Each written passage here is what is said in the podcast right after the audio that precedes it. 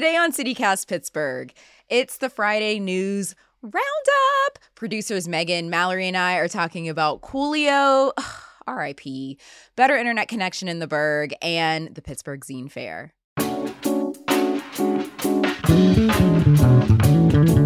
It's Friday, September 30th. I'm Morgan Moody, and this is CityCast Pittsburgh.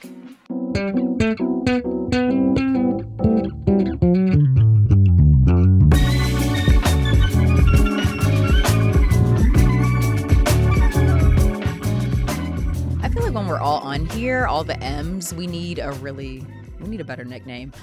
This Friday, I'm with the backbone of the podcast, producer Mallory Falk. Hello. Hello. Hello. And lead producer Megan Harris. Hello. Hello. Coolio! There she goes. Man, it's Yeah. been it's been a rough since the pandemic started. We've lost a lot of a lot of really great artists. Yeah, yeah, it's been tough. I didn't know that he was from here or was born here until I was reading all the obituaries earlier this week. I didn't either. I didn't know Yeah. that. Right. I was wondering, like, did he actually live here for a while, or is it one of the things where it's like, oh, Coolio used the bathroom once in like, 1991, and that's therefore we claim him? Yeah, uh, n- no, he was born here, um, or well, in Monessen in Westmoreland County. Mm. From what I read, I think he was here until he was nine. Um, although I think some of that's coming from some of his song lyrics. Um, one of his songs, he says he moved to Compton at the tender age of nine. So presumably he was in Monessen before that. I didn't Monessen. I, I just don't know what brought him to Monessen. Yeah, I mean, I assume presumably his parents. Um, Yeah. I typically only think of Monessen though because they have like that uh zombie makeup school there, um, and then Oh, there was right. that Yeah, one weird Trump rally in 2016 where uh, the now former president spoke in front of all those aluminum trash bales. It's one of my favorite images from an election ever. What a thing to be known for. right? Um, but yeah, uh, if you're not familiar, Monessen is this like teeny tiny town 40 minutes south of downtown Pittsburgh. It's like one third the size it was when Coolio was born um, in 1963.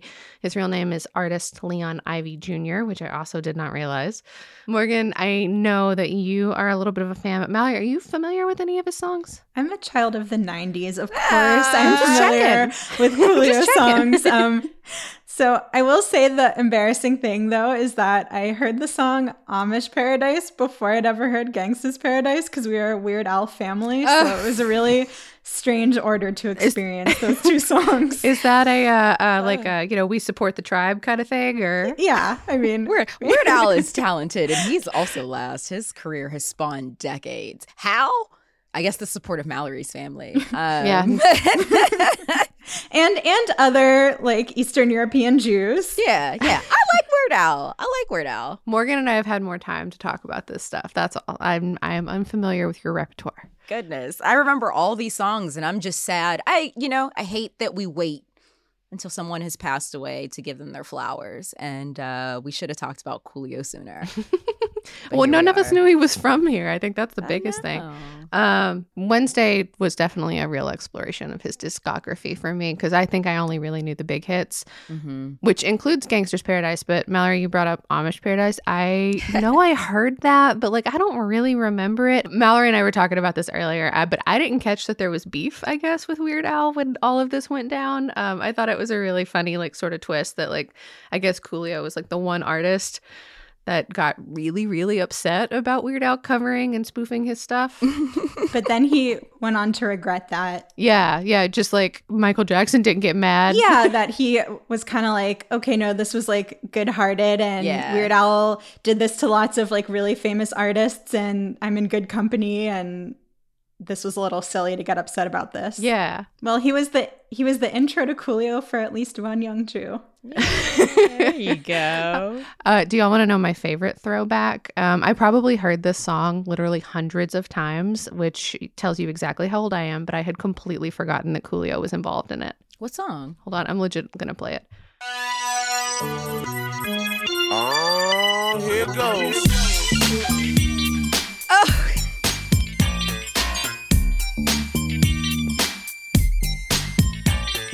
Everybody out there, go run and tell your homeboys and homegirls it's time for Kenan and Kel. Right. Yes. I uh, was so stoked to realize that that was a thing. Wow, that really unlocked a memory. Oh my god, I love that show. You should go back. It's it's still a bop too. I like it. Like the lyric the lyrics in it are like really really good. It's so cute. yeah, I almost crip walked. It is really good. Um, but of course, nothing compares to Gangster's Paradise. Uh, I was looking it up just to see like kind of what the stats were. It has more than a billion streams on Spotify, which I thought was nuts, but I guess doesn't even crack the top 100.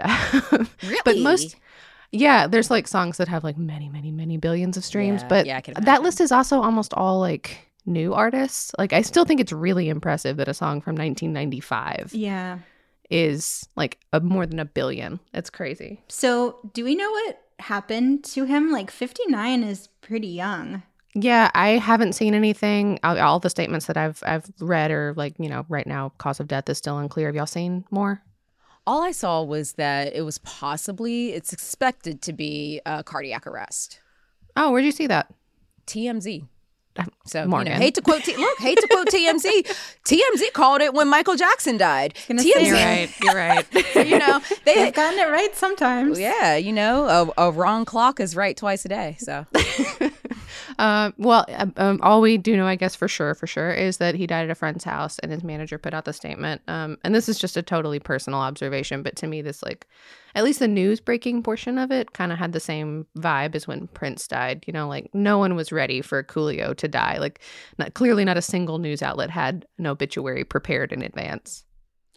It's you know, and it's really been a thing um, since the pandemic. But realistically, I feel like the biggest conversation is like there's these older stars that are passing away, um, and they're not even that much older. But also, I don't know. I kind of feel like it's also like a larger conversation about black men got to take care of their health. Um, Yeah, know, you and just never know. I just it's to die so young. Yeah. Well, a totally different situation. Um, I don't know. Still kind of a bummer though, depending on where you live. Mallory, what's going on on the internets? Yeah, well, you know, for some people in Pittsburgh or across the state who maybe wanted to like rush to TMZ to try to get the latest on Coolio, they might have hit a stumbling block because not everyone has good access to high speed internet. And um, both the city and the state want to change that. but will they? Can they? Do they have the money to do that? I don't mean to be a total pile on, but I do feel like my internet has been particularly slow this week. I've gotten a lot of those spinny dials of death, and um, I've had to like shut things down or restart it. Maybe Yeah. I'm just piling on.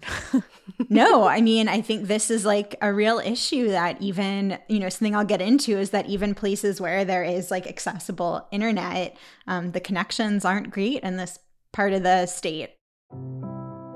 The show today is brought to you by an incredible local resource, AIDS Free Pittsburgh, and their pledge to end the HIV AIDS epidemic in Allegheny County by 2030. If that is a cause that is close to your heart, make sure you're around for their biggest event of the summer, the sixth annual Too Hot for July. It is a party, but it is also a chance to get confidential HIV and STI testing for free, plus info on the incredible preventative medicines we have now to keep yins happy, healthy, and feeling your most confident out on the town. So come on out to Allegheny Commons East Park on Thursday, May 30th. Yes, July is in the name, but the event is in May. Don't get confused. May 30th from 4 to 10 p.m. There will be DJ sets, a health fair and marketplace, a ballroom inspired dance battle, cash bar, food trucks, and more. Plus, a performance by Tony Award winner Alex Newell, aka Unique from Glee. This is all thanks to True Tea Pittsburgh and so many folks doing the good work out here in the community. So do not miss out. Learn more at toohotforjuly.com.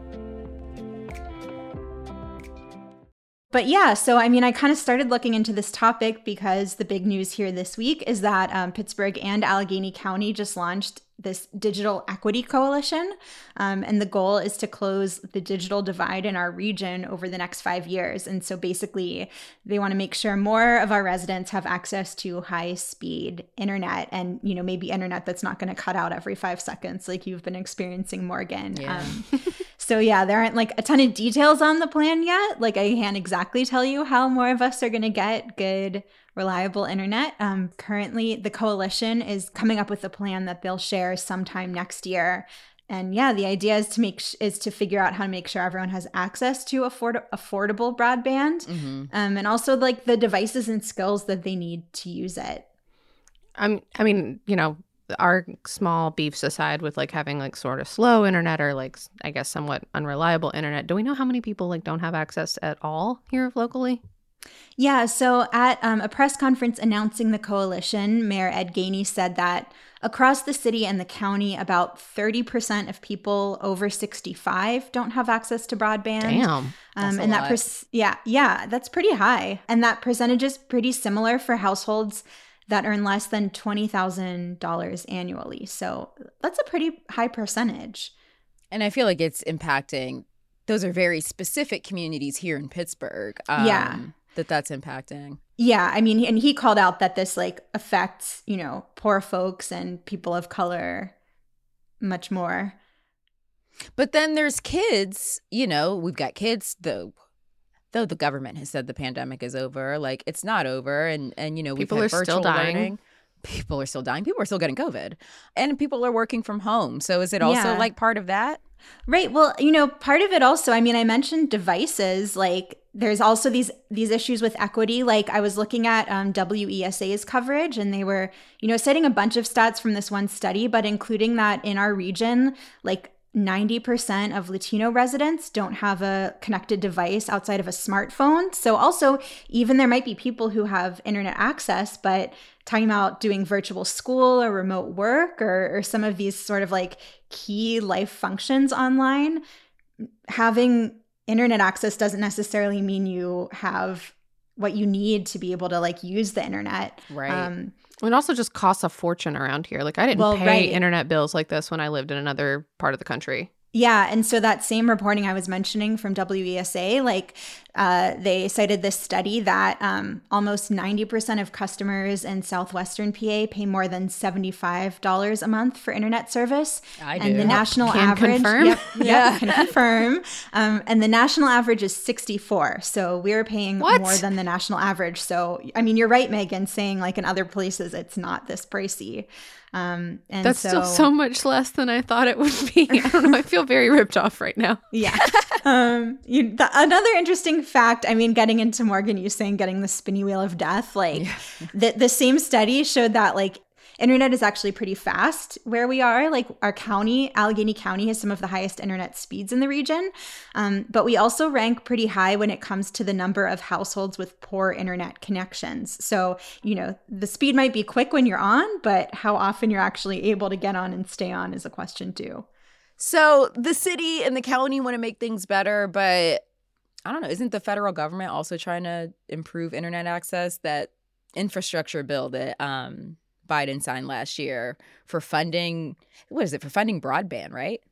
Yeah, so um, it and it included like the largest ever federal investment in broadband, um, and so something really interesting. Like I actually didn't know anything about this until I started looking into it, but you know, Pennsylvania could get up to one billion dollars from that um, bill to improve internet access across the state. But how much the state gets and where it goes depends on these like federal broadband maps. And apparently they are pretty inaccurate. Um, I learned a lot about this from Spotlight PA. A reporter there named Charlotte Keith has been doing a lot of reporting on this. So we'll definitely link to her work. Um, I've never heard of a broadband map. I haven't yeah. either. I was like, what is no, it? I I, I hadn't until take- take me to school, prepping Mallory. So the FCC puts out these maps showing where there is access to high-speed broadband throughout the country, um, but the maps are based on self-reported data from internet service providers, um, which you know. A little questionable using that as your data. I Right. actually I was listening to this one expert who came to talk about this on the Confluence, um, and he said the federal government doesn't really fact check the providers. So in his words, these maps are pretty much bunk, um, and they like almost certainly undercount how many people don't have you know solid internet access. I feel like bunk. That's like a that's a fun Pittsburgh word of a certain era. yeah, I, ha- I had to include that because it was just so yeah, such a perfect description. I love it. Um, and and the, all this is a problem because these like broadband maps determine how much money, how much federal money we get, um, and what communities get that money. Um, you know, Spotlight PA described this as a once in a generation opportunity to bring high speed internet, um, both to rural communities. That was kind of the focus because Yeah. that's where there's you know a huge lack of uh, broadband access. But you know, we can see from the local stats that access is also a problem here. Um, you know, that expert on the confluence, fan of the term bunk, said like urban cores also um, have major issues with access. So all this to say, it's like really important to have accurate data.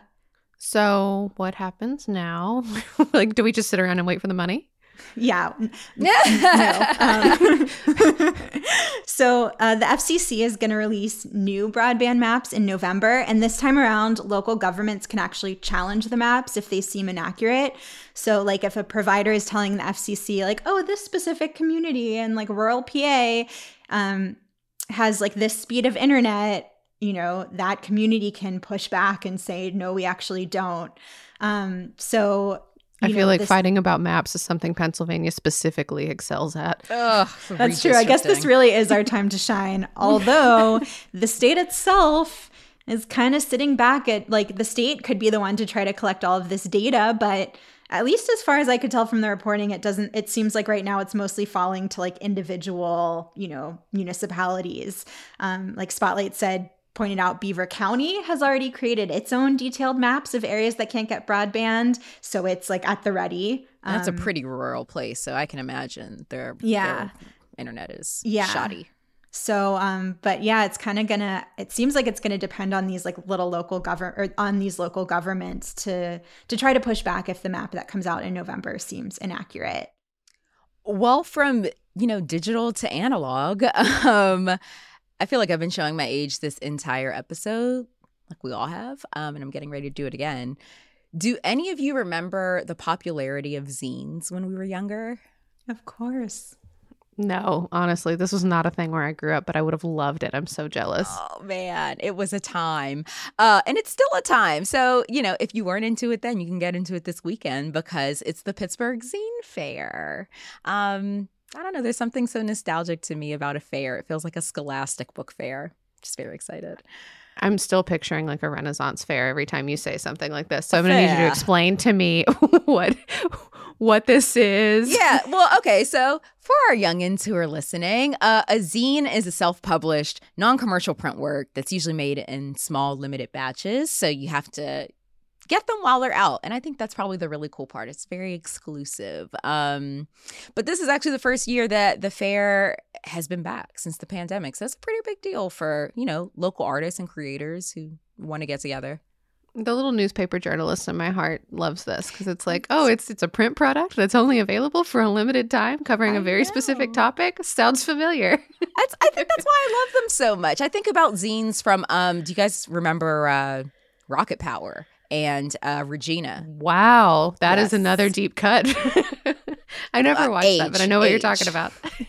Just just showing my age all over this. podcast Nickelodeon today. lovers unite on this one. Yeah. You said it's the first time back since COVID. Um, so, but what's the background? Like, how long has this been around? When did it get started? Yeah, the they started over 10 years ago in 2011.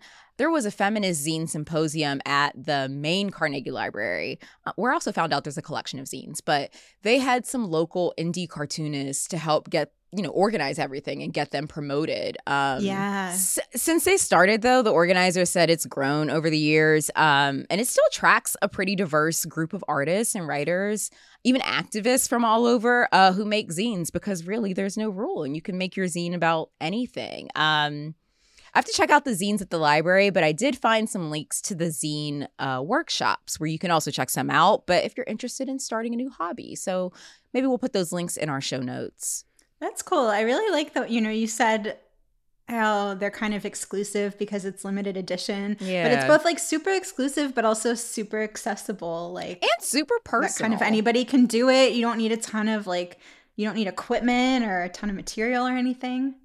I was thinking it might be expensive actually, because like you want to like I don't know make it pretty, but maybe I'm like overthinking this. That would be on brand for me. I actually tried to make a zine during the pandemic, uh, the early stages of the pandemic. Naturally, you know what I mean. Like I was, I we had nothing to do. I just so cleaned good out in my your cancer energy. You needed like some extra hobby. I love. I needed a hobby and I needed an outlet. And um, I did. I hit some roadblocks trying when it came to like printing materials, um, even trying to find inspiration for the style because it's not something. It is limited and it is, you know, actual physical hard copy, so it's not easy to find zines online. Um, Well, maybe we'll have to make a CityCast zine.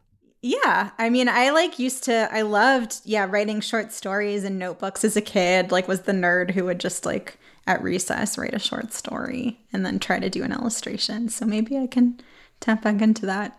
I'd probably cut stuff out. I think I would cut things out from like magazines or Yeah. books and yeah, and make them that way. Um but wow. Yeah, what a, what a memory unlocked. It's yeah, it's not so really supposed to be a heavy lift thing. It's not really even supposed to be for profit. It's just a really personal expression of of art or writing um that you can share with people and and that's really what the fair is for. So when is that? It's from 12 to 5 on Sunday at the Kingsley Association in East Liberty. It's free and kids are welcome.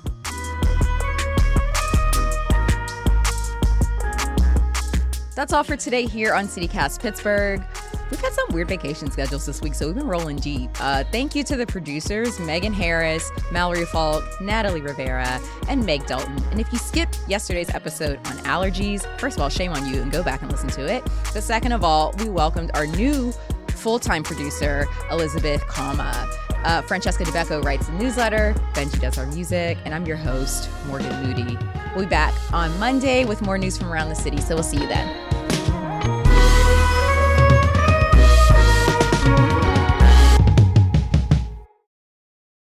Another day, I can tell the story of when I got my family kicked off AOL. Um, said some said some inappropriate things in a Titanic chat room. Um, but anyway. Hey there, producer Megan here with an unfortunate correction. You may have heard earlier in this episode, we erroneously implied Weird Al Yankovic is Jewish, and a listener educated us. While Mr. Weird has enjoyed great success for bops like Pretty Fly for a Rabbi, he is, in fact, a practicing Christian. We regret the error.